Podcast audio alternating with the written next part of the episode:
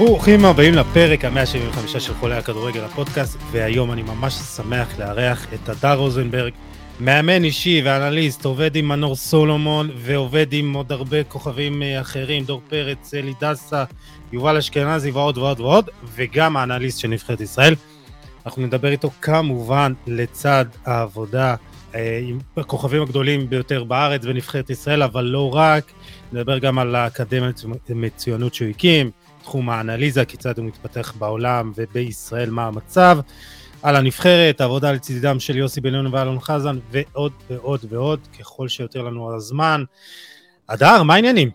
בסדר גמור, מה שלומך יוסי? קודם כל כיף מאוד גדול להיות פה. ככה גם אני uh, מתרגש וכיף לנו להכיר. אז uh, רעיון ראשון uh, איתך ביחד, אז אנחנו uh, נתחיל ונצא לדרך. איך אתה? בהחלט. מעולה, מעולה, כיף גדול, אתה יודע. יש לנו על, הרבה על מה לדבר. אמת. אנחנו נשמור את הדברים הטובים לסוף, אבל תן קצת טיזר קטן. רציתי לשאול אותך, מה עשית כשמנור סולומון כבש את השער הראשון שלו וואו. בבכורה מול נוטינגאם, ויש לציין כאמור שאתה עובד איתו צמוד כבר כמה שנים. איך זה מרגיש? מה עשית? האמת שזה רגעים שאתה פשוט אה, אומר איזה, איזה, איזה כיף וכמה משתלמת העבודה הקשה סביב השעון, סביב, אה, סביב מנור. אני חושב שהקשר שלנו מאוד מיוחד, אנחנו נרחיב על זה אחר כך בהמשך, אבל אותי אישית זה תפס כשהייתי במשרד, וגם לא היה, אה, לא היה שידור באותו רגע, אז אני צפיתי בזה דרך לינק, והלינק מגיע בדיליי, והאמת שקיבלתי פשוט כמה הודעות של יש, יש, יש, יש, כי אני לא, לא מתעדכן דרך האתרי אינטרנט, אני רוצה לראות את הדברים בלייב. ובהתחלה סירבתי, לה, סירבתי, אתה יודע, להקשיב להודעות עצמן, אמרתי עד שאני לא רואה את זה בעיניים, שלא הולך להיות לי פה איזה... אתה לא מאמין. שלא הולך להיות פה איזה ור על הראש או משהו כזה, אמרתי, ואז שראיתי את זה, אז באמת אה, התרגשתי מאוד, זה רגע מאוד מאוד מרגש, אני בטוח שגם עבורו וגם עבורי זה איזשהו ציון דרך, זה משהו שאנחנו מחכים לו הרבה מאוד זמן, אה, עבר אה, תקופה ארוכה ולא מבוטלת שהיה מאוד מאוד קשה אה, לראות את הדבר הזה מגיע וקורה, אה, וזהו, ברגע שזה קרה, הרבה רגשות... צעקת במשרד כזה, יש וזה, וכאילו, וואו, יש, יש של החיים, יש של החיים, ושיחות עם הבת זוג שלו, עם דנה במקביל, אה, שנמצאת באצטדיון, התרגשות שיא, אה, משהו שקשה מאוד אה, לתאר במילים, ואני מקווה מאוד שאנחנו עכשיו פתחנו את הספתח, אתה יודע, אנחנו רק רוצים עוד. בוא נקווה שהעונה הזאת תיתן לנו באמת את ההזדמנות הזאת לייצר עוד כאלה רגעים. זה, זה, זה נראה טוב, עוד, נ, נ, זה נראה טוב, עוד נדבר על זה בהמשך, נרחיב ככה על העבודה איתו וכל האתגרים שבדרך. אה, טוב, בואו ככה נתחיל איתך דווקא. אה, התראיינת כבר בכמה מקומות, אה, ואני מאמין שחלק מהמאזינים שלנו מכירים אותך, אה, ויש כאלה ש... כאלה שצפו במשחקים של הנבחרת ראו אותך יושב ליד יוסי בליון, גם נגיע לזה. אה, אבל לאלו שלא מכירים, מי אתה, הדר רוזנברג? אז אה, אני אה, בחור רגיל, היום בן 31, סוף החודש חוגג 32, מזדקן לאט לאט. אה, תמיד היה כיף לעסוק בכדורגל בגיל צעיר, כי אני עוסק בו בתחום האימון מאז גיל 17, מהרגע שנפצעתי בעצם התחלתי את קריירת האימון. שהחלום שלי בהתחלה היה בכלל לאמן, להיות מאמן ראשי. ולאט לאט זה השתנה, אה, עברתי במחלקות הנוער עם אה, ילדים, נערים, אה, נוער, ובאיזשהו שלב הגעתי להיות עוזר מאמן בבוגרים ליגת העל, בצוות עם דודו אברהם ודני בונדר. והפועל רעננה.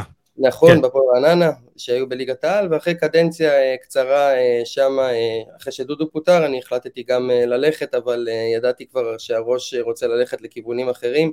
פחות להיות במקום של מאמן ראשי, לפחות לתקופה הזאת, והבנתי שאני רוצה להקים איזשהו עסק פרטי משלי, שהמטרה שלו היא בעצם לפתח שחקנים ברמה האינדיבידואלית.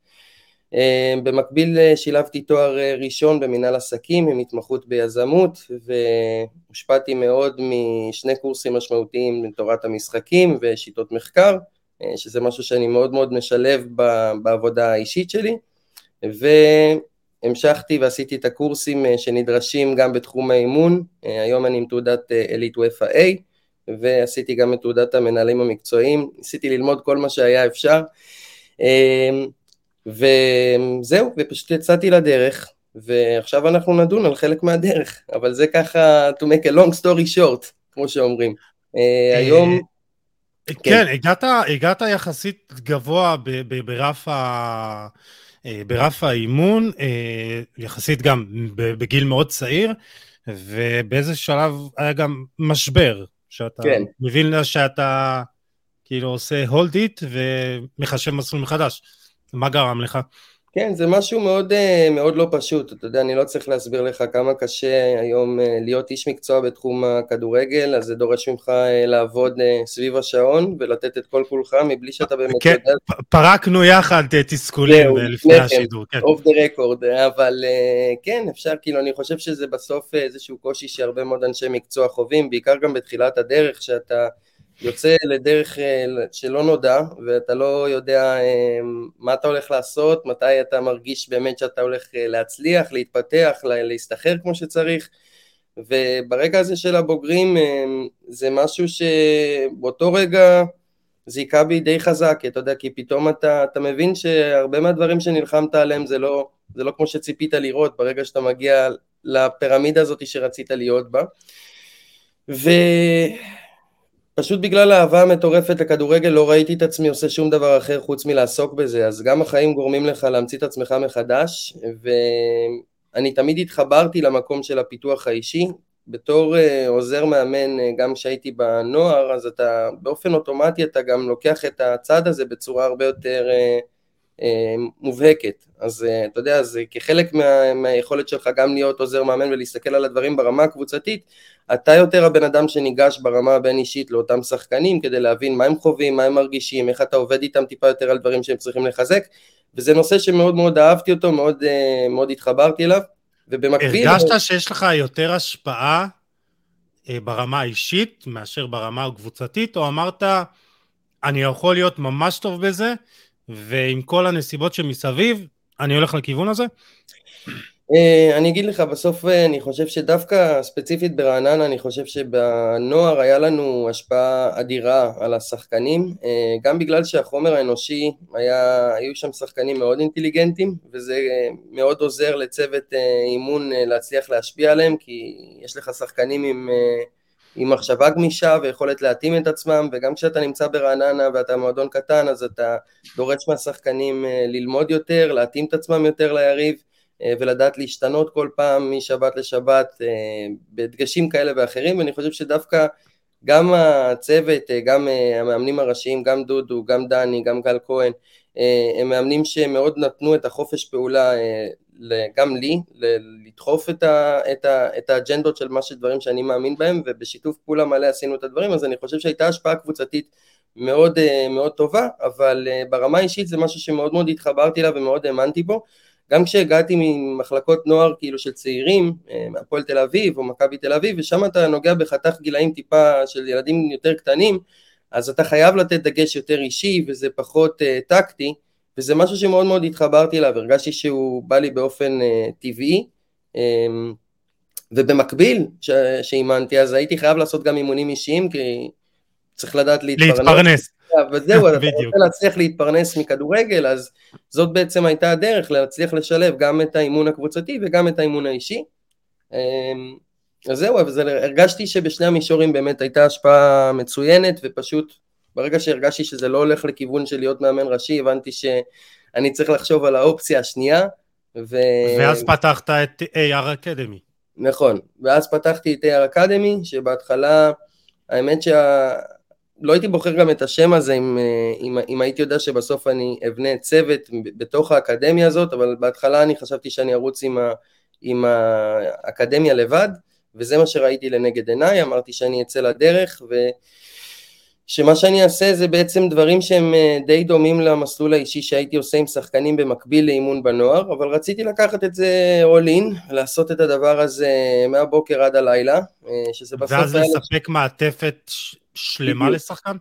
בדיוק, אז זה לא בדיוק שלמה, כי בסוף אנחנו כל הזמן מדברים על הגורמי הישג של שחקן, זה דבר שמדברים עליו שנים, שיש את המישור הפיזי, את הטכני, את הטקטי והמנטלי, אז חוץ מהמישור הפיזי התעסקתי בשלושת המישורים האחרים, ומבחינתי זה נתן לי הרבה מאוד בסיס. בגיל צעיר עבדתי עם איתן עזריה, הוצאנו ספר יחד להורים של שחקני כדורגל, ובמישור המנטלי זה גם בשנה הראשונה שלי בנוער, זה מקום שמאוד מאוד נכנסתי אליו.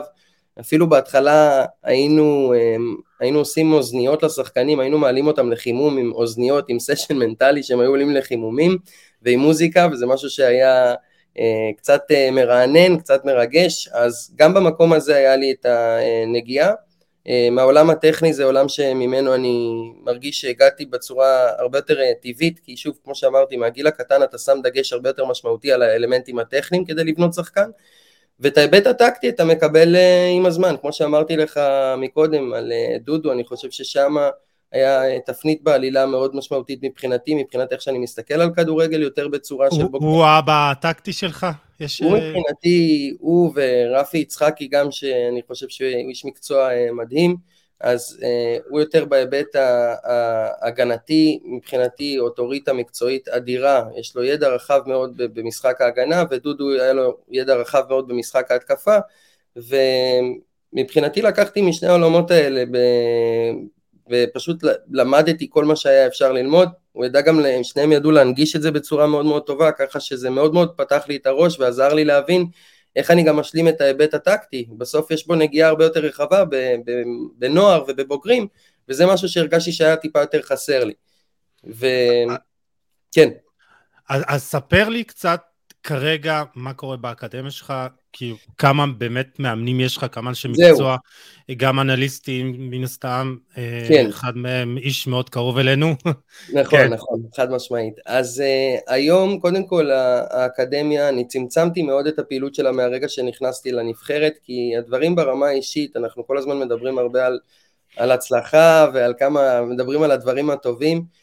הדברים הפחות טובים זה שהרגשתי אה, עומס מאוד מאוד גדול וברגע שהייתי צריך לקבל את ההחלטה אה, לקחת את ההזדמנות הזאת של הנבחרת שלא הייתי מוותר עליה כי מבחינתי זה, זה חלום שהתגשם אז זה, אה, זה משהו שאני מבחינתי הייתי צריך לקבל את ההחלטה לצמצם את הפעילות של העסק ולשחרר לא מעט עובדים, היינו כ-12 אנשים בצוות שהם לא רק מאמנים גם אה, מנכ"ל, מנהלת פיתוח פרויקטים, איש שיווק, יועץ אסטרטגי, אה, מאמנים, אנליסטים וכל מה שהיה צריך כדי שהעסק הזה יתפעל יתופעל כמו שצריך. היום אני עובד עם שני אנליסטים צמודים שהם עוזרים לי ברמה האישית, שזה גור, רפאל וגל משה. ויש איתי את השותף אה, שמבחינתי התחיל איתי את העסק שקוראים לו יובל רוזנבלד שהיום הוא עובד עם הרבה מאוד שחקנים גם בליגת העל גם בליגה לאומית שבסוף אה, עובד בפילוסופיה שאני פיתחתי, בשיטה שפיתחתי ואותה ניסיתי להנחיל באקדמיה. אז כרגע אנחנו צוות טיפה יותר מצומצם הייתי קורא לזה ויותר אה, שמתעסק בליווי של השחקנים ופחות במתן של רק אימונים אישיים וספציפיים כמו שכן היינו נוהגים לעשות וזאת החלטה שמבחינתי הייתה לי מאוד מאוד קשה אה, לקבל אותה, כי בסוף אתה בונה משהו מאוד מאוד גדול ורוצה ללכת באיזושהי אג'נדה מסוימת, אבל uh, הרגשתי שזה הדבר הנכון, ולכן כרגע האקדמיה בעצם זה העבודה האישית שלי ועבודה של יובל, וביחד עם שיתוף פעולה מלא עם שני האנליסטים שאנחנו עובדים איתם ביחד. אה, אז אה, אני אספר לך רגע אה, עוד קצת על עצמי, עוד משהו שלא כן. דיברנו על קודם. אני גם מאמן במסגרת דומה, אתה בטח מכיר אותה, אפקס, אז אני נכון. בסניף בירושלים, יחד עם אבירם ברוכיאן ומתן פרנסיס, וזה בעצם גם מסגרת של אימונים בקבוצות קטנות, הנה אני עושה להם פרסומת ככה עליי. כן, קודם כל זה נפתח בתל אביב על ידי אריק בנאדו ועופר דורון ושי אובואה והרבה באמת... אה, צוות מצוין, נכון. לגמרי. התחילו, נכון? כן, וזה באמת הייחוד של זה, שזה בעצם מסגרת של אימונים בקבוצות קטנות, עד שישה שחקנים בכל קבוצה, עם שלושה ארבעה מאמנים בכל פעם, אה, ובאמת כל אה, כל ילד מקבל באמת את ה... כל ילד, נער או בוג, בוגרים, באמת מקבל את היחס הדומה. אה, הראוי לו, אני אחראי על הצד הגופני ו- ו- ו- והקואורדינציה והכל, אבל אני אגיד לך מה, אני באמת חושב שמסגרות כמו שלנו נולדו דווקא בחטא, כי הם באו אה, לספק איזה צורך של שחקנים שהם לא מקבלים במחלקות הנוער. ו, ואני אומר לעצמי, אה, יכול להיות שאתה יודע, בעולם מתוקן, בכדורגל אירופאי מודרני, זה לא היה קורה. אז אתה אולי לא היית פותח את העסק שלך, וגם אפקס אה, לא היה קיים. אז יכול להיות שזה נולד בחטא המקצוע, המקום שלנו? אמ, תראה, יש כמה דרכים להסתכל על זה, כמו שאני רואה את זה.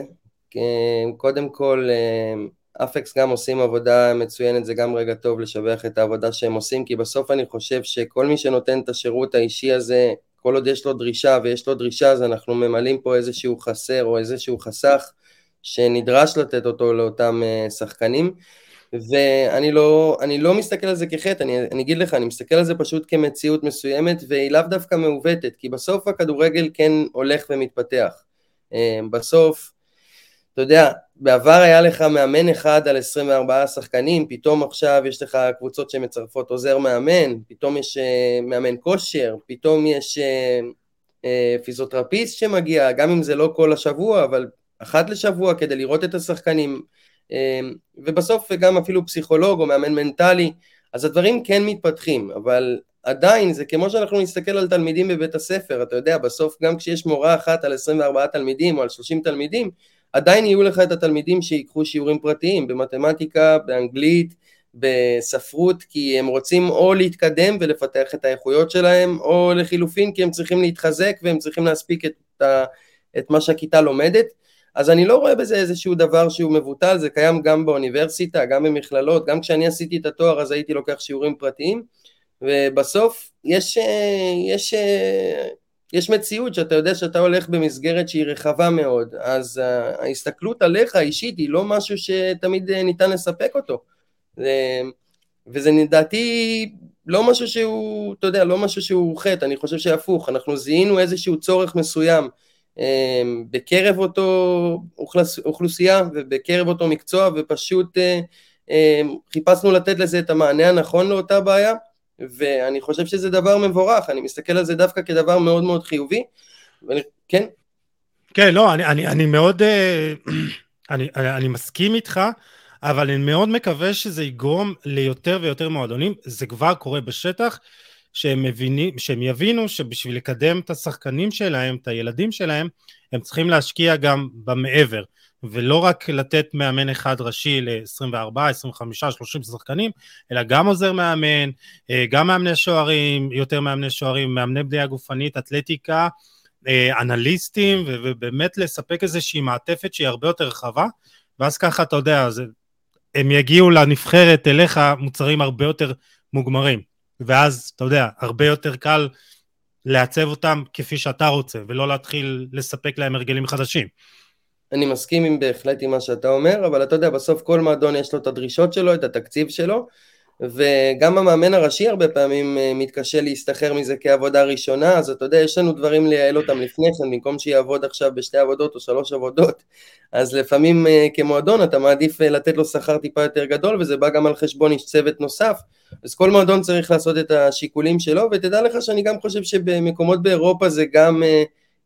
זה גם קיים, גם לוקחים שירותים אישיים, גם לוקחים שירותים אינדיבידואליים, אולי בהיקף שהוא טיפה אחר, בהיקף יותר מצומצם, או בהיבטים נקודתיים, אבל בסוף השירותים האלה הם שירותים שהם קיימים, יש לך גם היום סוכנויות שעושות את זה, סוכנויות בעולם שמספקות את אותם שירותים אה, אישיים ומעטפת שיותר מתאימה כלפי השחקן, ובסוף אתה יודע, גם כששחקן הולך ומתבגר, אז יש יותר גם, יש איזשהו איך אני אקרא לזה, יש, אה, יש את האינטרס הקבוצתי, אה, שבסוף, אתה יודע, מאמן צריך לשבץ שחקן בעמדה כזאת או אחרת, או לפתח אותו אה, בצורה כזאת או אחרת כדי שתשרת את האינטרס הקבוצתי, ויש את האינטרס של השחקן, שלפעמים, אתה יודע, האינטרס הוא טיפה שונה, לפעמים הוא יכול לבוא על חשבון הקבוצה, לפעמים הוא יכול לבוא במקביל, אז יש את השחקנים שרוצים לקבל את, ה, את ההכוונה הנכונה בעצם, איך, איך הם מוצאים את הרול הנכון שלהם בתוך הקבוצה ולא כן. פוגעים בקבוצה, מצד שני גם לא נפגעים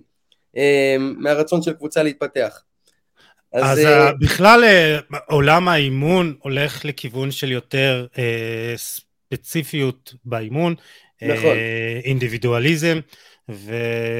כמו שאתה אומר, כל פרט בקבוצה הוא ישות אחרת, ואתה צריך להתנהג ולאמן אותו בצורה שונה. נכון, חד משמעית. אתה יודע, זה כמו שאנחנו מסתכלים, אנחנו יכולים להסתכל גם בהיבט קבוצתי על יותר על חוליות. שאנחנו צריכים לגעת יותר גם בחוליות, ולהסתכל על החוליה כגם איזשהו אינדיבידואל בתוך החלק הגדול הזה, בתוך הקבוצה. אנחנו צריכים לדבר יותר על אימוני הגנה, ויותר על אימוני קישור, ויותר על אימוני התקפה, ואז גם על חיבור בין החוליות, אוקיי? ליכולת של קישור להתחבר עם התקפה, אבל היכולת של חיבור של הגנה עם קישור. זאת אומרת, גם בזה יש פה איזשהו היבט של יכולת להסתכל על זה בין האינדיבידואל הבודד לבין הקבוצה הגדולה, יש גם אמצע, יש גם מידל. ולפעמים אה, גם לגעת בו אה, זה הרבה יותר טוב מאשר לא לגעת באינדיבידואל ולגעת רק בהיבט הקבוצתי. אני מקווה שהצלחתי להסביר את עצמי כמו שצריך, אבל בסוף גם לגעת בחוליות עצמן וביכולת של חוליה להתחבר או לפגוש את אותן סיטואציות, לא רק בהיבט של הנעת כדור כללית, זה משהו שהוא מאוד מאוד משמעותי מבחינתי, לפחות באיך שאני רואה את הדברים, ולשם זה כן משהו שמאפשר לנו לגעת בו, הרבה יותר מהאינדיבידואל, אני אקרא לזה ככה, זה הרבה יותר ריאלי לגעת כן. בנושאים האלה. אה, טוב, בוא, בוא נדבר קצת על העבודה שלך, על האנליזה, אה, קצת על התחום, איך, איך, איך אתה רואה אותו פה בישראל, אמ, ואיך הוא בעולם, בוא נגיד ככה, והאם אנחנו מתקרב, מתקרבים לאיזה, אתה יודע, כיוון חיובי כזה. קודם כל אני חושב שזה יפתיע אותך קצת, אני חושב שאנחנו עושים התקדמות אדירה וה... הדבר המשמעותי בהתקדמות שאני רואה לפחות זה זה שהמון מהסטארט-אפים שקשורים בהיבט של אה, ניתוח נתונים או סיפוק של אה, נתונים זה מתחיל בארץ הקודש שלנו. יש לנו המון דוגמאות. סטארט-אפים, המון סטארט-אפים כמו Playermaker, Pixellot, Track160, Easy Coach, כל מיני, כל מיני סטארט-אפים שבעצם, אתה יודע, הם נמצאים מתחת לאף שלנו והם הוקמו פה והם עוסקים בהיבטים או של סטטיסטיקות או של אה, שיתוף אה, קבצים ונתונים או לעשות את הכל תחת מטריה אחת אה, או של עיצוב ויכולת הנגשה לשחקנים או צילום ופילוח של הנתונים אחר כך. אז אני חושב שכבר פה אנחנו כן, כן עושים התקדמות כי בסוף יש קבוצות באירופה שמשתמשות במוצרים שאנחנו מפתחים פה אצלנו שזה צד אחד של המטבע. הצד השני הוא שגם בעולם, אני יכול להגיד לך שמהרגע שנכנסתי לתפקיד של הנבחרת, אז אני גם יותר נחשף לעוד אה, פלטפורמות שונות, הרבה דרך ה LinkedIn, שאני נכנס לשיחות עם, עם, עם אנשים מהעולם, וגם שם כאילו יש לך הרבה מאוד תוכנות ש, שנכנסות, אז מעבר למוכר ולידוע שזה InStat ו Wyscout ו Hudl, שתכף הם עושים כבר איזשהו אה, שיתוף פעולה ואיחוד אה, כוחות, שבטח חלק יודעים, אני חושב שאנחנו עושים התקדמות יפה, אני חושב שבסוף לא כל מועדון או לא כל גוף יכול לרכוש את כל התוכנות האלה וכל אה, מועדון או גוף צריך להחליט איך הוא משתמש בתוכנות האלה ואיך יש אנשים שיודעים להשתמש בתוכנות האלה בצורה נכונה כי אני חושב שהאתגר הגדול נהיה לא להשיג את הנתונים אלא להבין עם איזה נתונים אתה צריך לעבוד כי כבר נהיה... אז זהו, אז זהו, שאני חושב שיש כבר איזושהי הבנה כן. שפה בישראל אני מתכוון, שצריך גם את התחום הזה של האנליזה ולפתח אותו, אה, אבל גם שוב פה זה תעדוף של, של, של משאבים, כי בסוף אם אנחנו הולכים עכשיו לכיוון אה, מועדונים וקבוצה בוגרת, אז רוב הכסף הולך לשחקנים. דוגמה נכון. הכי טובה, מועדון שזה, הפועל חיפה, שמשלם משכורות מאוד גבוהות, אבל המעטפת אולי פחות אה, אה, רחבה, בוא נגיד ככה. אז אולי ההבנה שצריך לחלק את העוגה בצורה אחרת. תראה, כל אחד מגיע מהמקום האישי שלו, ואתה יודע, הוא חושב שהמקום שלו זה המקום הכי משמעותי, ששם צריך להשקיע יותר משאבים או יותר כסף, אבל יכול לבוא גם המאמן כושר ולהגיד לך שגם סטטיסטיקה של מניעת פציעות זה דבר שהוא מאוד מאוד חשוב, וזה לא דבר שאנחנו בכלל מדגישים אותו, ויש תוכנות היום שיכולות להגיד לך מתי השחקן נמצא כבר באיזשהו רד זון כזה שכבר צריך לשים לב או להיות באיזשהו מעקב, או לאגד את הנתונים שלו בכלל תחת אה, מטריה אחת, ולא במקום שבו אתה כל הזמן רק אה, כותב את הדברים על דף נייר. אז אתה יודע, אז כל אחד לוקח את זה יותר לכיוון שלו, ומצד שני אתה תבוא ותגיד, אוקיי, יש גם פלטפורמות שצריכות יותר לגרום לקבוצות להבין איזה, איזה שחקנים יכולים להתאים להם באחוזי הצלחה לפגוע בהם ולא רק על העין הסובייקטיבית, כאילו כל אחד, אתה יודע, ה scouting ייקח את זה למקום שלו, המאמן כושר ייקח את זה למקום שלו, אנליסט ייקח את זה למקום שלו של איך אנחנו צריכים לנתח יותר את היריב או את השחקנים שלנו כדי להביא להם אה, לידי ביטוי יותר אה, נתונים שיכולים לעשות איתם דברים מסוימים, אז אני חושב שבסוף כל מועדון צריך לדעת לעשות את ההתאמה ובסוף זה גם מתחיל ב... technical director, אתה יודע, במנהל המקצועי, במאמן, במה שהוא אם, מאמן. אם יש במועדון, כן? נכון, אם יש, אם יש, חד משמעית. אבל אם אין, אז אתה יודע, זה יותר בהיבט של מאמן. ושוב, יש היום פלטפורמות שקצת קשה בכלל, אתה יודע, לעבוד בלעדיהם. אתה יודע, אם יש דברים שהם, אה, שהם must, אז אוטומטית זה כבר מצמצם לך את היכולת שלך קצת לנוע. ושוב, אני מחבר אותך גם לנקודה הראשונה, שאנשי צוות בסוף זה, זה משהו שהוא גם עולה כסף. ובסוף זה רק, לא רק לקחת את אותם אה, מוצרים ואותם פלטפורמות, בסוף אתה צריך לדעת שיש לך אנשים מאחורי זה שעושים את הדברים הנכונים עם אותם נתונים. כי זה שאנחנו ניקח עכשיו אה, אה, סנסור חכם או חגורת GPS או לא משנה מה, whatever it is, איזשהו כלי כזה או אחר, ולא נדע מה אנחנו עושים עם זה, או לא נדע איזה, איזה נתונים אנחנו צריכים לספק, אה, או מה אנחנו מסיקים מהנתונים האלה, אז בסוף אתה יודע, אנחנו יכולים להשתמש ב-200 אלף תוכנות, כן. ו... אתה חושב ש... שהכשרה בישראל בתחום של האנליזה, כי אנחנו רואים באמת, אה, אולי, אני לא יודע אם לקרוא לזה הצפה, אבל המון אנשים שמסיימים קורס אנליסטים, בין אם זה אצל דן רומן בסקילס, או בין אם זה אצל אה, קבסה ב... ב... בספורט פאנל, ו... ויש גם עוד איזה כמה קורסים שהיו, אה, אני לא יודע אם עדיין קיימים, אבל יכול להיות שההכשרה אולי היא, היא לא מספיק טובה, ואז יוצאים הרבה אנשים ש... סתם מציפים את השוק, אה, כי אנחנו רואים גם את ההכשרה בחו"ל, אתה, אתה, אתה יודע, אה, תוכניות ל... אה, באוניברסיטה ו- ו- ו- ו- ו- וניהול ספורט ואנליזה שזה קורסים על גבי קורסים ולא רק איזה קורס של ארבעה חודשים, יכול להיות שגם בהכשרה צריכה להשתנות משהו? צריך להשתנות משהו? תראה, קודם כל, אה, השוק אני חושב שהוא עובר איזושהי התפתחות, כי אם היית הולך כמה שנים אחורה היינו יכולים להגיד את זה אותו דבר על ההיבט של קואוצ'ינג או מאמנים מנטליים, שגם שם היה איזושהי הצפה ויש איזושהי מגמת התפתחות שהיום הנישה שיותר תופסת תאוצה מן הסתם היא ההיבט של האנליזה. אה, בנוגע לקורסים כאלה ואחרים אני חושב שפשוט אה, צריך את אותם גופים שיקלטו את אותם אנשים שלומדים, אה, כי בסוף גם אם יש לך את הקורסים ואנשים לומדים, הם צריכים את המקום של הפרקטיקה, את היכולת, הפרקטיקה היא מאוד מאוד משפרת אותך, אז יש לי עכשיו את היכולת להיות בתיאוריה, זה כמו ששיתפתי אותך, עשיתי תואר ראשון במנהל עסקים, זה סבבה לגמרי, עד שלא היה לי את העסק, אני לא, אני לא יכול לתאר לך עד כמה, עד כמה שונה, כל ההיבט התיאורטי, כאילו לא, לא באמת, כאילו אני לא ראיתי בו שום, שום, שום דבר פרקטי. אז גם אם היום יש לנו הרבה מאוד אנליסטים, צריך מקומות שיכולים לקלוט אותם, ומקומות שיכולים לשלם להם כמו שצריך, אה, כדי שהמקצוע הזה באמת ילך, יתפתח וייצר איזושהי תאוצה.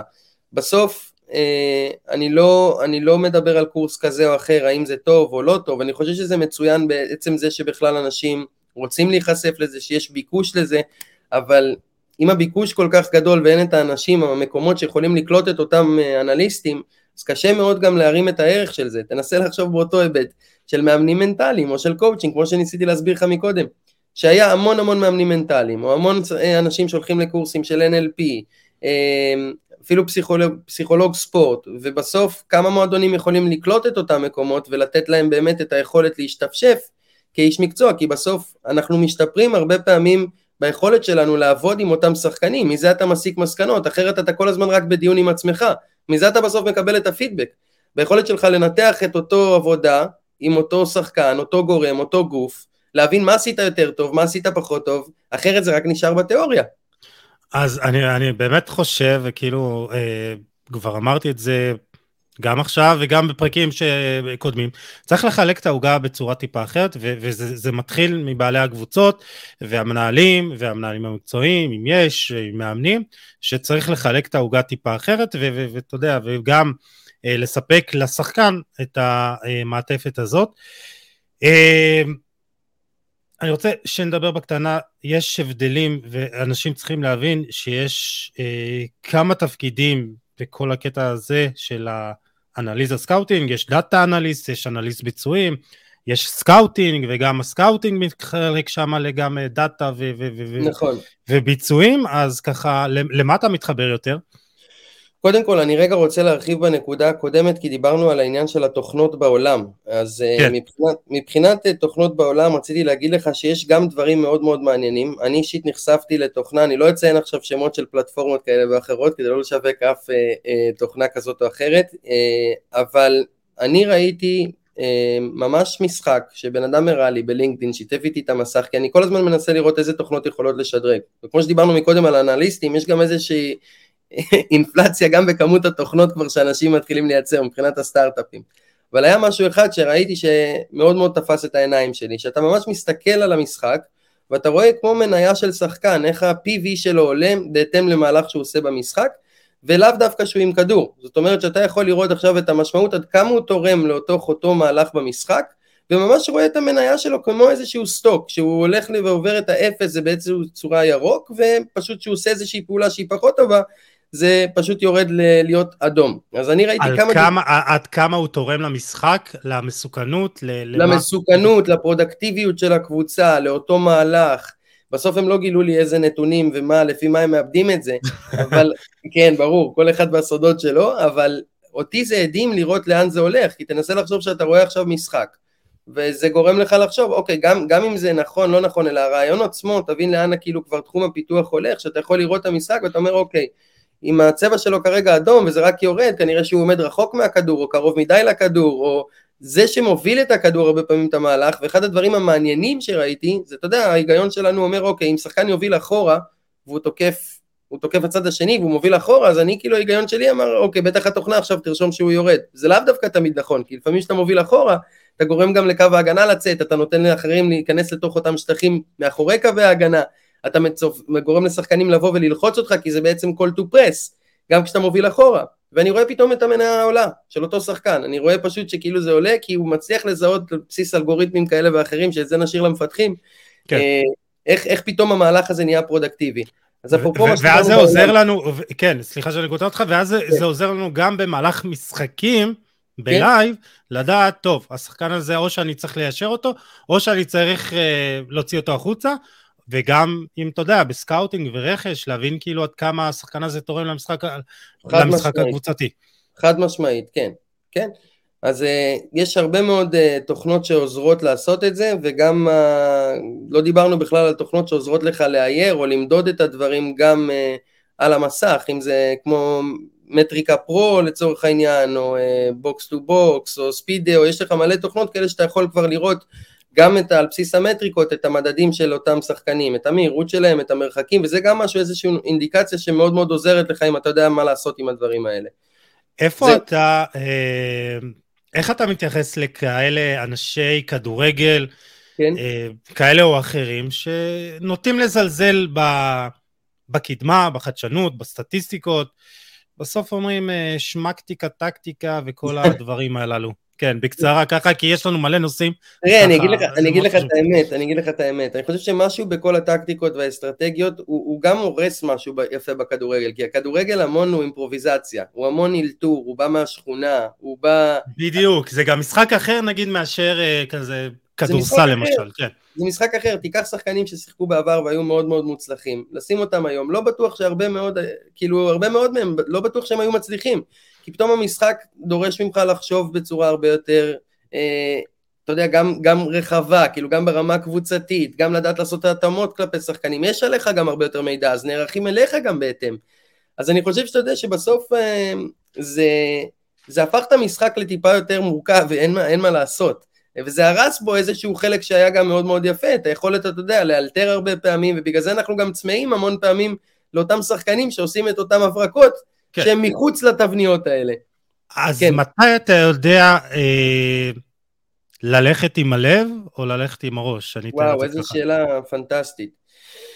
אה, אתה יודע, אני חושב שזה הרבה פעמים היבט של מומנטום. אני מאוד מאוד מאמין במומנטומים. אה, אני לא חושב שאתה צריך להחליט שחור או לבן, פה אני לב, פה אני ראש. אני חושב שאתה צריך ללכת עם מומנטומים, כי מומנטום הרבה פעמים הוא איזשהו אה, פרמטר שקשה קשה למדוד אותו, אבל כשאתה מרגיש עכשיו ששחקן הולך לו יותר, או שהוא נמצא בתקופה טיפה יותר טובה, ואתה רואה שהוא יותר מתבסס על איזושהי אימפרוביזציה כזאת או אחרת, והדברים עובדים, לפעמים היכולת שלך לזוז רגע אחורה ולתת לדברים רק לחיות, לא להפריע, זה גם משהו שהוא מאוד מאוד משמעותי, ודווקא לנסות להיכנס ולראות אולי אחר כך מה הדברים שגרמו לזה להיות טוב, זאת אומרת, אחרי אותה אימפרוביזציה לנסות כן להפעיל את הראש, כן לנסות להבין כן. ברמה המדעית, פה אם אפרופו שאלת, אז כאן להפעיל את המוח ולראות מה באמת נעשה פה מאחורי האימפרוביזציה, אם יש פה איזה שהם קווים מנחים בתוך האימפרוביזציה הזאת, כדי שנדע לנסות לשחזר אותה במידה והיא מתחילה עכשיו לשקוע, או להיעלם, או לאבד. ואז שימוש בנתונים הופך להיות גם מאוד מאוד משמעותי מבחינתי. אבל היכולת... אז אתה אומר ללכת עם הראש, אבל להשאיר אה, מקום ללב. אתה חייב ללכת עם הראש, אתה הולך עם הראש כל הזמן, השאלה אם אתה מציג את הראש. אתה מצליח רגע להבין, השאלה אם אתה מציג את הראש. אתה, אתה, הלב הוא חלק מאוד מאוד משמעותי, הראש חייב לעבוד, אתה חייב לנסות להבין, להסתכל, לנתח, לראות מה עומד מאחורי הדברים, אבל לא תמיד גם, גם, גם פה שהראש בוחר מה, מה להציג ומה לא להציג, ואיך להציג, ומתי להציג. אז גם הדברים האלה הם המון בהיבט של מומנטום, הם המון בהיבט של מומנטום. אני יכול להגיד לך שיש הרבה מאוד דברים שכמה פעמים אנחנו כאילו אומרים לעצמנו כאילו כ...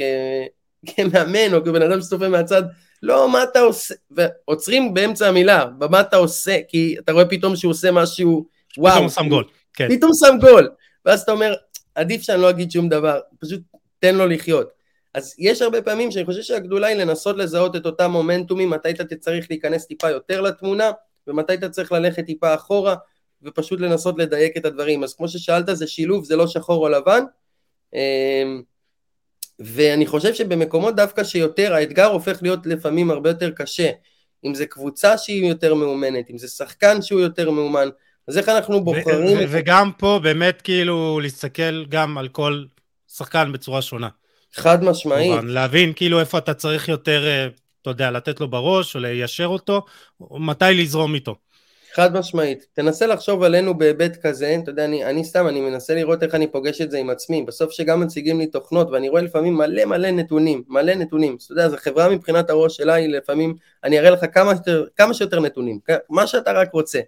ולפעמים, כאילו יכול להיות חברה אחרת שהיא מציגה לך, לא יודע, עשרה פרמטרים, 12 פרמטרים, 15 פרמטרים. וזה מה שקונה אותך.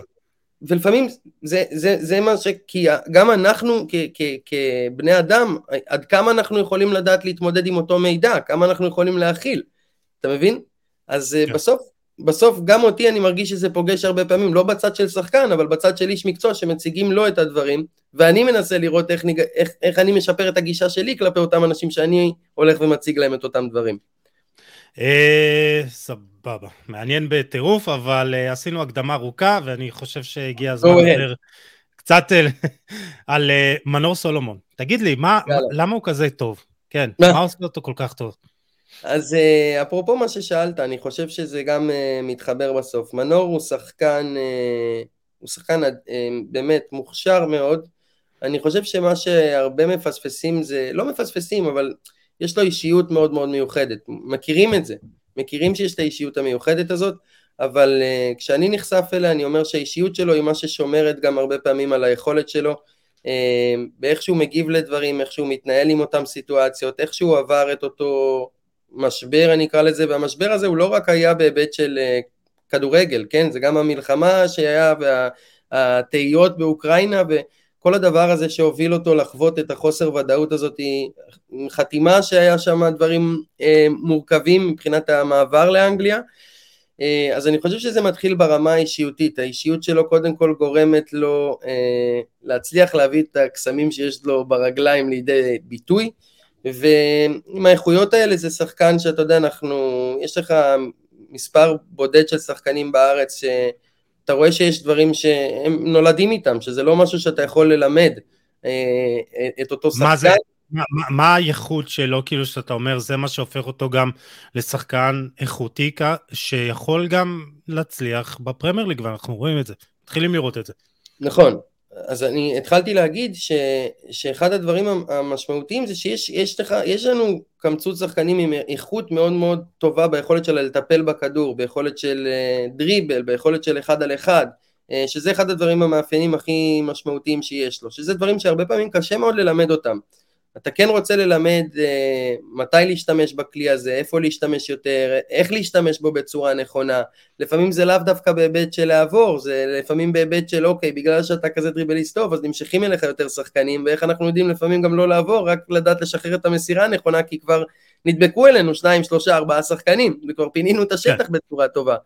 אז אני חושב שגם היכולת שלו אה, ברמה אה, הטכנית היא משהו אה, יוצא דופן, אבל גם היכולת שלו לעבוד מאוד מאוד קשה סביב השעון, אני חושב שהוא שחקן שיודע לצד הכישרון שלו לעשות עבודה מאוד קשה, לא הרבה אנשים יודעים את זה, אבל קודם כל גם ערן שדו מלווה אותו ברמה הפיזית ועושה איתו את האימוני כושר גם בזום, וגם כש... גם כשזה, אתה יודע, הוא, הוא, הוא היה פצוע, אז היינו עושים גם שיעורים על, על שחקנים שאיתו בקבוצה כדי שיכירו אותם יותר. אנחנו עוברים על אימונים שלו, זאת אומרת, יש הרבה מאוד שעות עבודה סביבו, אבל גם שהוא משקיע בתוך אותו תהליך, זאת אומרת, במחויבות האישית שלו. אמ, וזה מבחינתי משהו שהוא אה, יוצא דופן, כי לא הרבה שחקנים כישרוניים יש להם גם את היכולת לדעת להתמיד בזה ולהתמיד בזה לאורך זמן, אה, שזה דבר שהוא מאוד מאוד קשה.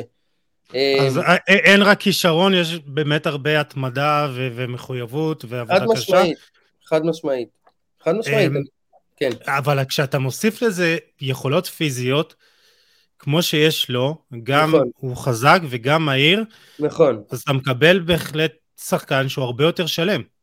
חד משמעית, אתה יודע, לפעמים אנחנו גם מדברים על זה שכמו שאמרנו מקודם, יש לו את היכולות האתלטיות שלו, אה, הטכניות שלו, ויש לו גם את היכולות האתלטיות שלו, שזה מאפשר לך לעבוד עם שחקן עם אה, אה, איכות כזאת, אז יש לך הרבה יותר פריבילגיה לדרוש ממנו הרבה יותר דברים לעשות אותם.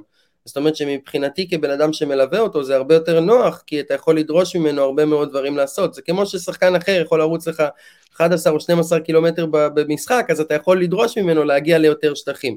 אז ברמת האיכויות שיש למנור אפשר לדרוש ממנו הרבה מאוד ביחס לכדורגלן וזה גם משלב המון המון אינטליגנציה המון אה, המון המון מחשבה שלפעמים דרך אגב זה פחות טוב לשחקן.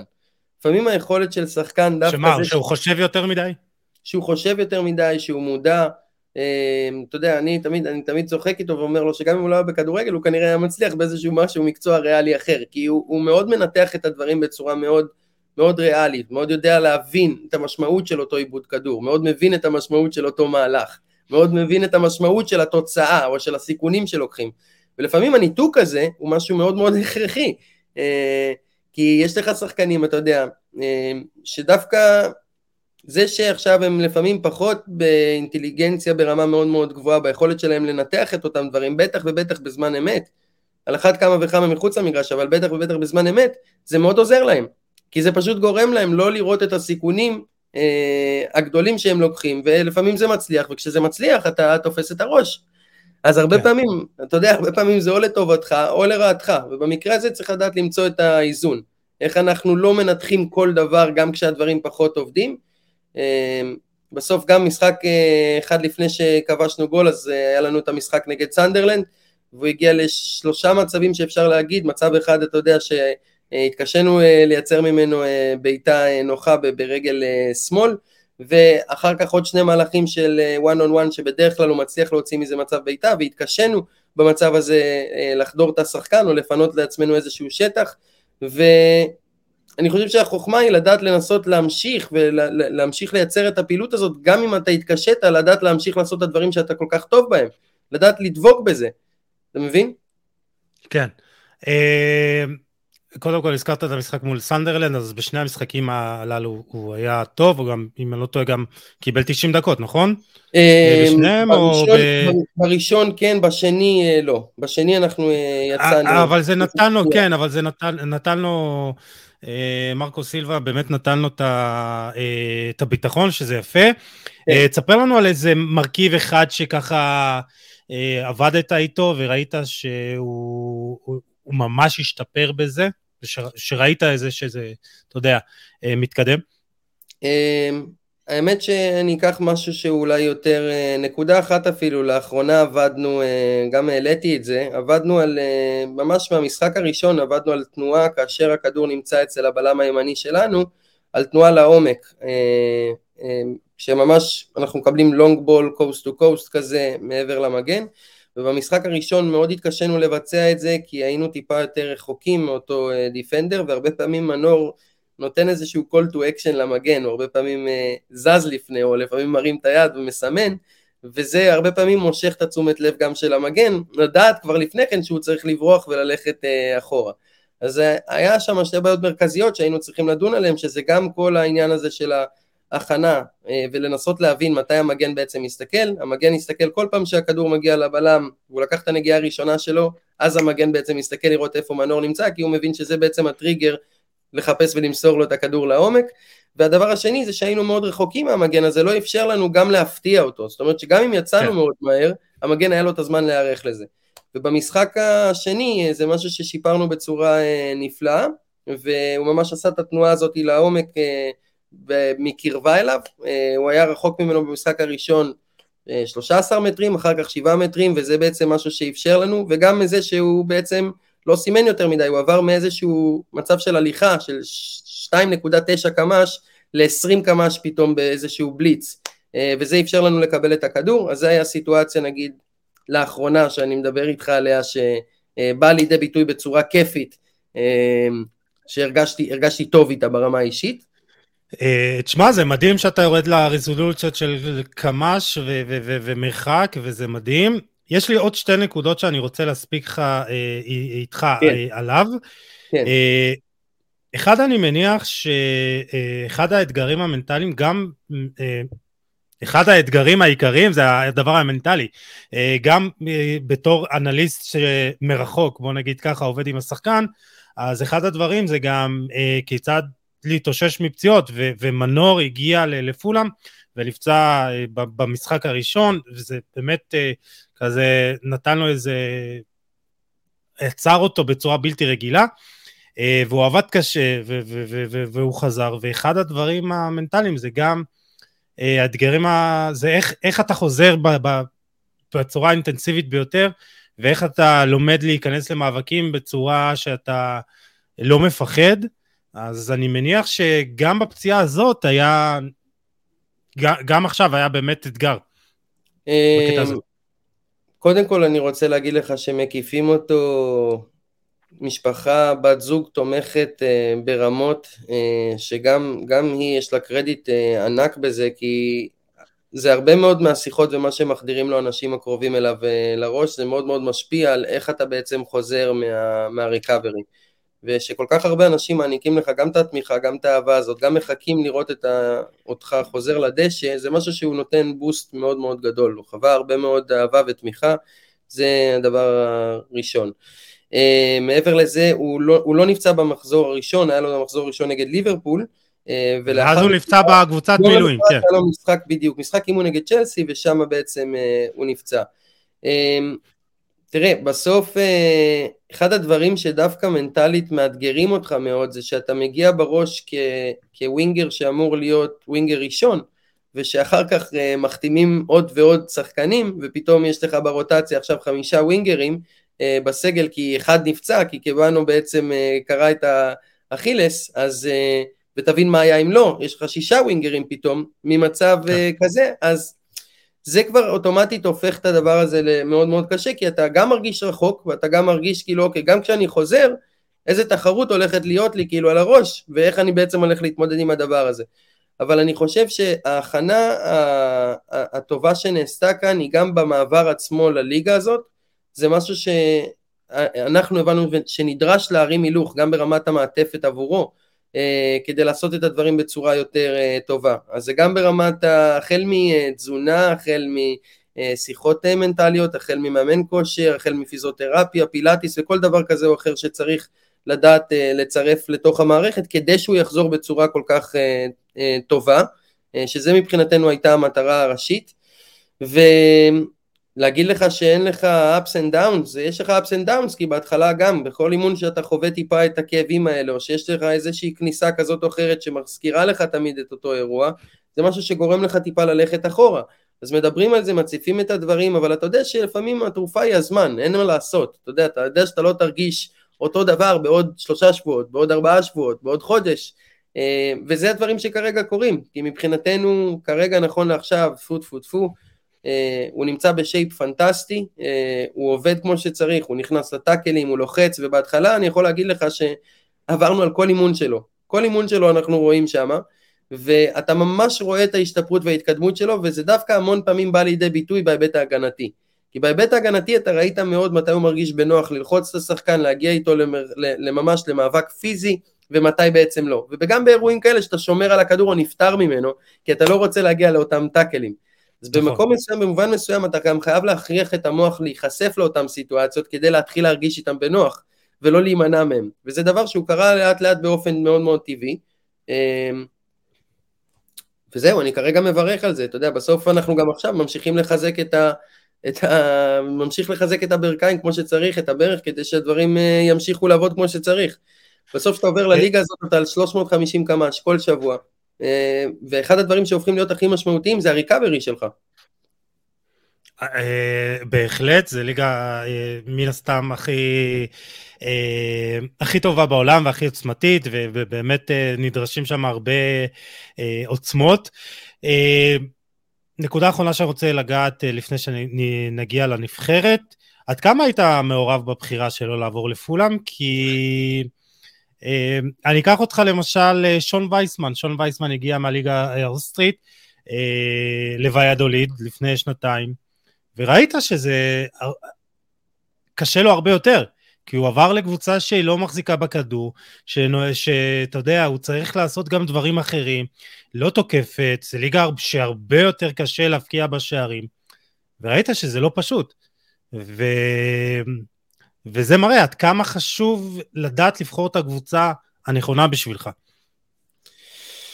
אמ, טוב, שאלת שאלה רגישה קצת, אני אתייחס אליה בצורה אה, מסוימת, אבל בגדול, אה, כן, אני אה, כמובן מעורב ועוזר אה, גם בהחלטה כזאת, ואחת המשימות שלי היה גם אה, לנתח את הקבוצות שאנחנו ראינו אה, אפשרויות באמת להצטרף אליהן. על פולאם עשינו ניתוח מאוד מאוד מעמיק, גם על השחקנים שקיימים, על הצורה שהם משחקים, ואני חושב שהקושי המאוד מאוד גדול פה היה לנסות להבין איך הם הולכים להתמודד בליגה הבכירה, כי הם התמודדו בליגה השנייה בעצם, וזה משהו שמאוד קשה לך לנסות לתאר, כי מצד אחד אתה אומר... וזה שתי, אה, אה, זה אלו שתי ליגות שונות לחלוטין. ליגה הצ'מפיונשיפ הרבה יותר אה, קשוחה, ואתה נכון. יודע, מן הסתם אתה קבוצה הרבה יותר איכותית, אז אתה משחק כדורגל אחר, פתאום אתה עולה לפרמייר ליג מול אה, צ'לסי, ליברפול, ואתה צריך חד לשחק... משמעית. חד משמעית. ויאמר לזכותה של פולאם שהיא מצליחה לעשות דברים נהדרים וגם משחק כדורגל יפה מאוד והתקפי ומאוד uh, מהיר. אז uh, כן, הם כרגע מקום uh, שביעי עם 35 נקודות, שזה מבחינתי משהו uh, כן. יוצא דופן, אתה יודע, לא דמיינו כרגע שבכלל הסצנריו יהיה בצורה הזאת, אז uh, אני מחזיר אותך שנייה רגע להגיד שהקושי המאוד גדול היה לנסות להבין איך, איך הם הולכים להתמודד בליגה הבכירה, מה, מה הסיטואציות שהולכות להיות שם, עם מה אנחנו הולכים להתמודד, האם אנחנו מסוגלים, האם יש לנו את האיכויות המתאימות להתמודד עם אותן סיטואציות, כמה סיטואציות אנחנו מעריכים כאלה שיהיו לנו כדי בעצם להביא את עצמנו לידי ביטוי, ובסוף הדבר הזה הסתבר נכון לעכשיו כאיזושהי החלטה מוצלחת, כי בסוף הקבוצה רצה בצורה יוצאת דופן, ואתה יודע, גם כשהוא היה פצוע והיינו רואים את המשחקים ומדברים אחרי כל משחק, רק חיכינו להיות באותם משחקים, כי אתה כל הזמן הרגשת בתחושה מסוימת שאתה אומר, וואו, אם אני נמצא על קר הדשא, כאילו, איזה סיטואציות פנטסטיות עבורי לבוא לידי ביטוי. וזה מבחינתי הסיפוק הכי גדול, כי זה מבחינתי אומר שנלקחה פה בעצם החלטה נכונה. כי בסוף אנחנו צריכים את האירועים שיכולים להביא אותנו לידי ביטוי, שמאפשרים לנו להביא את אותו, אותם איכויות. ובפולאם, ובפולאם הגעתם למסקנה ש... יש לו יותר סיכויים להגיע לרגעים האלה. אני חושב שכן, אני חושב שהגענו למסקנה הזאת, והיה הצעות מקבוצות אה, מאוד מכובדות ומאוד מאוד יפות, ובסוף זו בחירה שהיא מאוד לא פשוטה, היא מאוד לא פשוטה. אה, כי אתה גם יודע, אתה, אתה גם מגיע ממקום של קבוצה מאוד מאוד דומיננטית בליגה שלה, וזה לאלף אלפי הבדלות. אה, שכתר היא, אתה יודע, אז, אז זה גם במובן מסוים אתה גם אומר אוקיי אם הקבוצה שלי שולטת אז סביר להניח גם שיהיה לי טיפה יותר אירועים אמ, ופה אחרי שאנחנו חקרנו אותם וראינו אותם טיפה בהתמודדות גם במשחקים יותר קלים משחקים יותר קשים אני מדבר כרגע על פולאם על השחקנים על הסגל כן. שהיה, על, על איכות השחקנים, על מי שידענו שאמור להגיע, זה, זה מבחינתנו יצר לנו איזושהי תמונה הרבה יותר רחבה, שנתנה לנו תחושה טובה ללכת עם, ה, עם ההחלטה הזאת, ו... ואני חושב שגם מרקו המאמן עושה עבודה מדהימה עם הקבוצה, בסוף אה, אתה רואה פה קבוצה שהיא בלי רגשי נחיתות, אתה בכלל לא מזהה שהיא עלתה ליגה, אתה רואה אותה דומיננטית בלא מעט משחקים אה, שהיא מתמודדת מול היריבות שלה, אה, ומגיעה למצבים לא מעט, ולוחצת, ולוחצת גבוה, ומבחינתנו זה גם היה משהו מאוד משמעותי, לדעת גם את האג'נדה וה-DNA של המאמן, איך, איך ובמה הוא מאמין בעצם. אז לשאלתך, כן, אני חושב ש... נלקחה פה החלטה מאוד מאוד טובה, וגם, אתה יודע, בוא, בינינו מאוד קשה לוותר על הצעה שהיא מגיעה מהפרמייר ליג, כי בסוף זה חלום מאוד מאוד גדול. נכון. ואני חושב שהריזיקה שנלקחה כאן היא הייתה, אה, היא הייתה בהתאם, היא הייתה נכונה, ואני מברך על ההחלטה הזאת, אני לגמרי מברך על ההחלטה הזאת, אז ברמה המקצועית אנחנו מרוצים מזה. היה שיקול ללכת לליגה אחרת אולי, נגיד ליגה גרמנית שאתה יודע שהיא ליגה... קצת יותר פתוחה, גם לשחקנים אה, אה, התקפיים, הרבה יותר שערים, ואני מניח שאתה יודע, מן הסתם הוא היה יכול אה, לקבל שם ש... הרבה יותר דקות וגם מספרים הרבה יותר גבוהים, להגיע למספרים הרבה יותר גבוהים. אה, דווקא ספציפית לליגה הזאת אה, אה, פחות, אבל כן, ליגות אחרות לחלוטין נלקחו בחשבון, וגם שם, אתה יודע, בחנו את הדברים, דנו עליהם, דיברנו עליהם, הסתכלנו עליהם גם ברמה המקצועית, ובסוף אני חושב ש...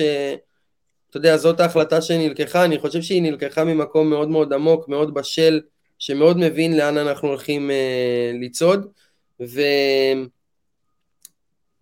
לא מסתכל על זה רק בהיבט של, אתה יודע, מספרים, בישולים, גולים, בסוף, גם כשאתה מקבל פה את הבמה הכי גדולה בעולם, אה, מספיק שרואים אותך גם ככדורגלן באופן כללי, החל מאיך אתה לוחץ והחל מאיך אתה פותר את המשחק, פותר בכוונה של בילדאפ, אתה יודע, של האם אתה מוריד את הכדור לרגליים הנכונות של השחקנים, האם אתה יודע לפתור את הכדור למרכז, לקדימה במקום אחורה, האם אתה יודע להחזיק ולסחוט את העבירה שצריך. אני פשוט ראיתי לנכון שהולך להיות לנו כאן אה, הזדמנות אה, אדירה ו- ו- וגם מהביטחון, אתה יודע, ש, שהרגשתי גם שמנור נמצא במקום הזה, שזה משהו שהוא מאוד רוצה, שרק היינו מבחינתנו צריכים את הגושפנקה הזאת, שיהיה לנו מספיק סיטואציות להביא את עצמנו לידי ביטוי. זה היה החשש הגדול יותר, ובסוף, אה, אתה רואה, הלכה למעשה, שאנחנו מקבלים כרגע קבוצה חיה, נושכת, דומיננטית, אז... אה, אני מאוד לגמרי, שמח. לגמרי, זה, זה, זה, זה כיף גדול, כיף גדול באמת. אה, יש לו גם שם שחקנים, אה, אני חושב בכל עמדה ש...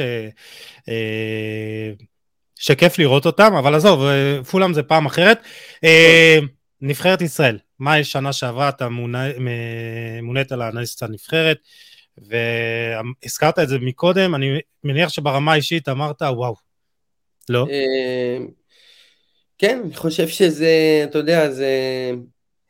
משהו שמבחינתי מאוד ריגש אותי. אה, לא, אתה יודע, לא, לא, אני לא יודע לתאר את זה במילים, אבל זה איזושהי תחושת uh, סיפוק מאוד מאוד גדולה, uh, להיות חלק מהנבחרת, גם ש, שאתה אוהד מגיל uh, צעיר, וזה רצון, אתה יודע, ללבוש את המדים הלאומיים, גם כשחקן בעבר, כילד וכאיש צוות, אז מבחינתי זה איזשהו חלום שמתגשם, ויש לי הערכה אדירה.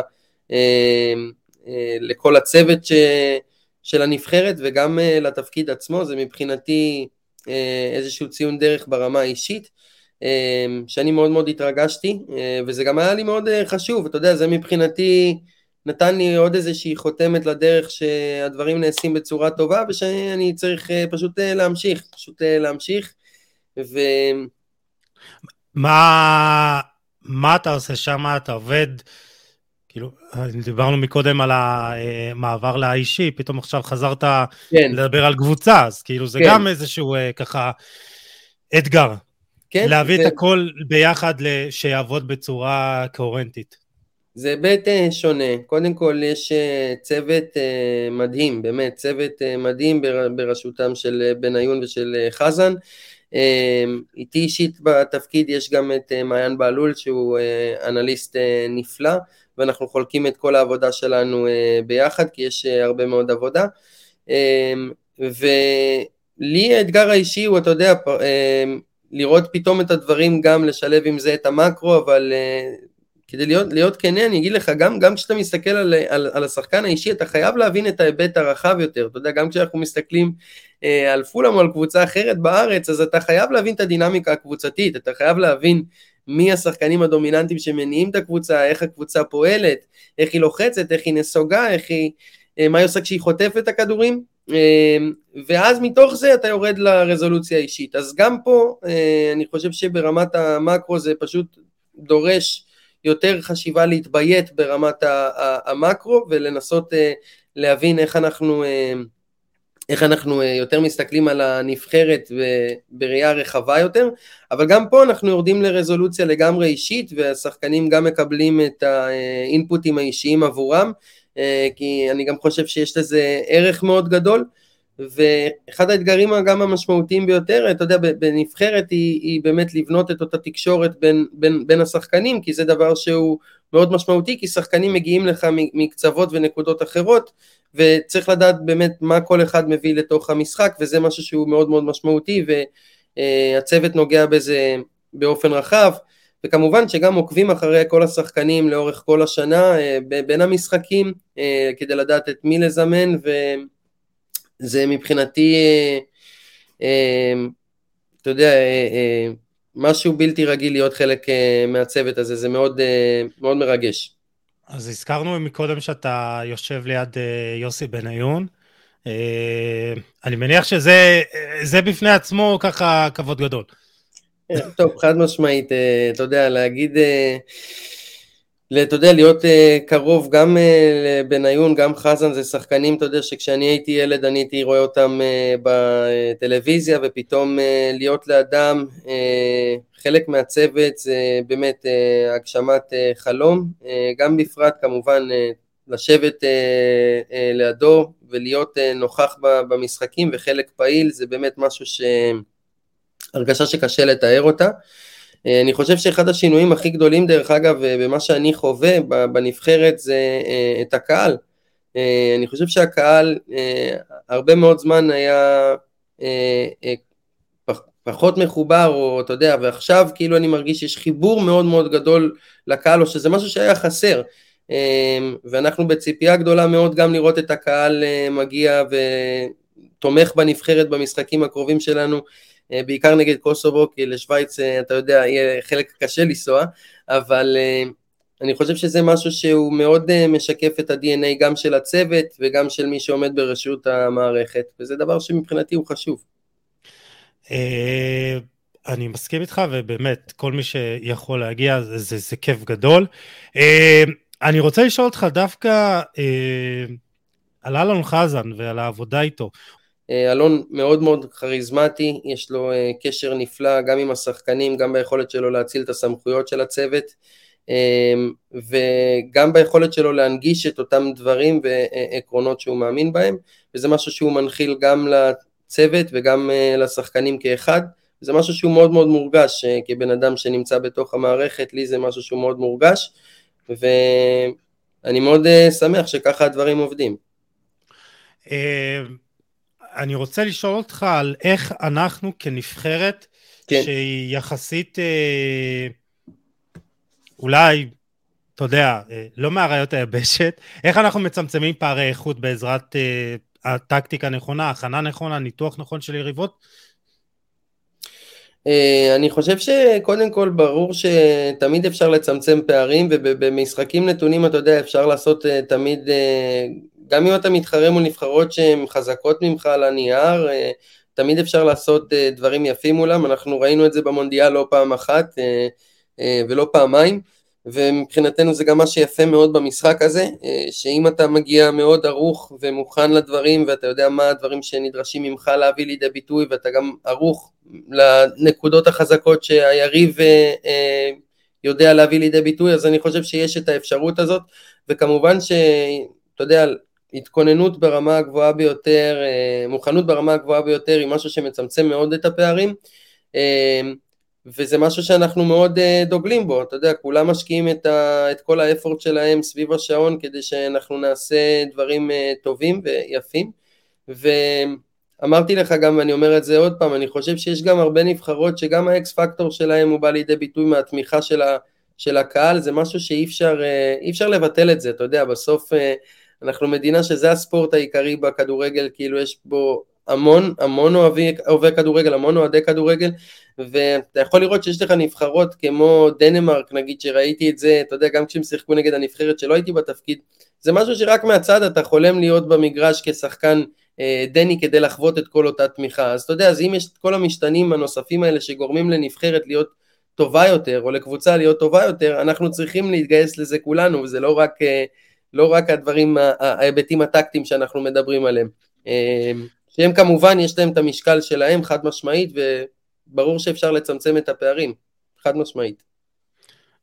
שאלה אחרונה לגבי, שאלה לפני האחרונה, כן. לגבי סגנון המשחק שמתאים לנבחרת ישראל, הנבחרת תחת אלון חזן עברה לקו 4 בהשוואה לקו 5 שהיה אה, בתקופת אה, רוטנשטיינר והרצוג. ואני חושב שיאמר לזכותו של אלון חזן שהכדורגל הוא אה, אצלו הוא הרבה יותר חיובי, כלומר אנחנו כן מאמינים שאנחנו יכולים לשחק כדורגל שהוא יוזם, שהוא קצת יותר התקפי, לוחץ, ו, ואני אוהב את התעוזה הזאת, אני, אני, אני אוהב את האומץ הזה שאנחנו מאמינים ביכולת שלנו לשחק כדורגל שהוא לא מתבטל. אה, אז אה, אני אה, מסכים איתך, אני חושב שבסוף, אמרתי לך את זה מקודם, אני חושב ש... אלון מצליח להנחיל בכולנו אמונה ואת הרוח הזאתי שאנחנו נבחרת טובה ומוצלחת ושאנחנו באים כל משחק לשחק את המשחק שלנו עם אומץ, עם תעוזה ועם רצון לנצח כל נבחרת שאנחנו פוגשים אותה וכחלק מזה כן? זה, זהו, שיש לנו, תשמע, יש לנו חלק התקפי, פשוט אני מסתכל על זה וגם שנים קדימה. מנור, מן הסתם, ליאל עבדה, אה, אוסקר גלוך, שזה, אתה יודע, זה כישרון ברמה אירופאית, mm-hmm. ואני אומר לעצמי, יש לנו יכולת לשחק כדורגל טוב, כאילו אם אנחנו נוכל לייצב את ההגנה, יש לנו גם שוער, דניאל פרץ אדיר, ואני אומר, אנחנו כן יכולים לייצר כדורגל שאנחנו יכולים גם להיות שמחים איתו, לקבל אותו באהבה, כי, כי יש לנו את היכולת הזאת. אה, חד משמעית, אני מסכים איתך, אני חושב שיש שחקנים מאוד מאוד מוכשרים ויש תחרות אה, מאוד גדולה, שזה דבר שהוא חיובי, אה, אני מקווה שגם הדבר הזה ימשיך לעוד שנים קדימה, שנמשיך את אותה רוח כמו שאתה מדבר עליה, ולגמרי אפשר להרגיש את, ה, את, ה, את הרוח החדשה הזאת גם שנכנסה בנבחרת ובשחקנים, וזה דבר שפשוט צריך, אתה יודע, לשמר אותו, צריך להביא אותו ממשחק למשחק, ו... אה, אני חושב שזה האתגר הכי קשה, בסוף אה, ליצור אה, המשכיות, כמו אצל שחקן ברמה האישית, אתה יודע, בסוף המשכיות זה הדבר שהוא הכי חשוב, וזה דבר שצריך לעבוד עליו, ועובדים עליו מאוד מאוד קשה, ואני מקווה גם שזה יבוא לידי ביטוי, בעזרת השם. טוב, השאלה האחרונה, אנחנו עולים ליורו 2024? אה, שאלת אותי שאלה קשה מאוד. אה, הרצון הכי גדול זה, זה החלום הכי גדול, אני חושב שזה חלום הכי גדול אה, של כל, ה, של כל הסובבים שעוסקים בתעשייה של הכדורגל אה, פה בישראל, החל מצוות, שחקנים, מי שעוטף אותם, מאמנים, אוהדים, אתה יודע, אנחנו פשוט, זה החלום הכי גדול, ונעשה את, את הכל כדי שהדבר הזה יקרה, אתה יודע. אנחנו מאוד חיוביים, מאוד רוצים לגרום לזה לקרות. אה, תשמע, כל התנאים מובילים לשם ואני מאוד מקווה שזה יקרה. אה, תשמע, היינו יכולים להמשיך לדבר, אתה, הזכרנו מקודם גם עבודה עם אה, דור פרץ, אלי דסה, יובל אשכנזי ועוד, אני מניח גם שחקנים שאנחנו פחות מכירים, אבל נשמור את זה לחלק ב' בעזרת השם. אין שום בעיה, וכן, אנחנו נתראה עוד ונתראה בהקדם, ואני חושב שהיה חוויה כיפית לדבר בסוף על כדורגל, זה תמיד כיף, ואני מחכה לשיחה הבאה שלנו. בהחלט, בהחלט, היא תהיה. אה, הדר רוזנברג, תודה רבה. יוסי, תודה רבה לך, היה כיף גדול. ואנחנו ניפרד אה, מהמאזינים והמאזינות שלנו, תודה שהייתם איתנו, מוזמנים לשתף, לתייג ולהאיר את עינינו, ניפגש בפרק הבא עם עוד תוכן מעניין ואיכותי, תשמרו על עצמכם, יאללה, ביי.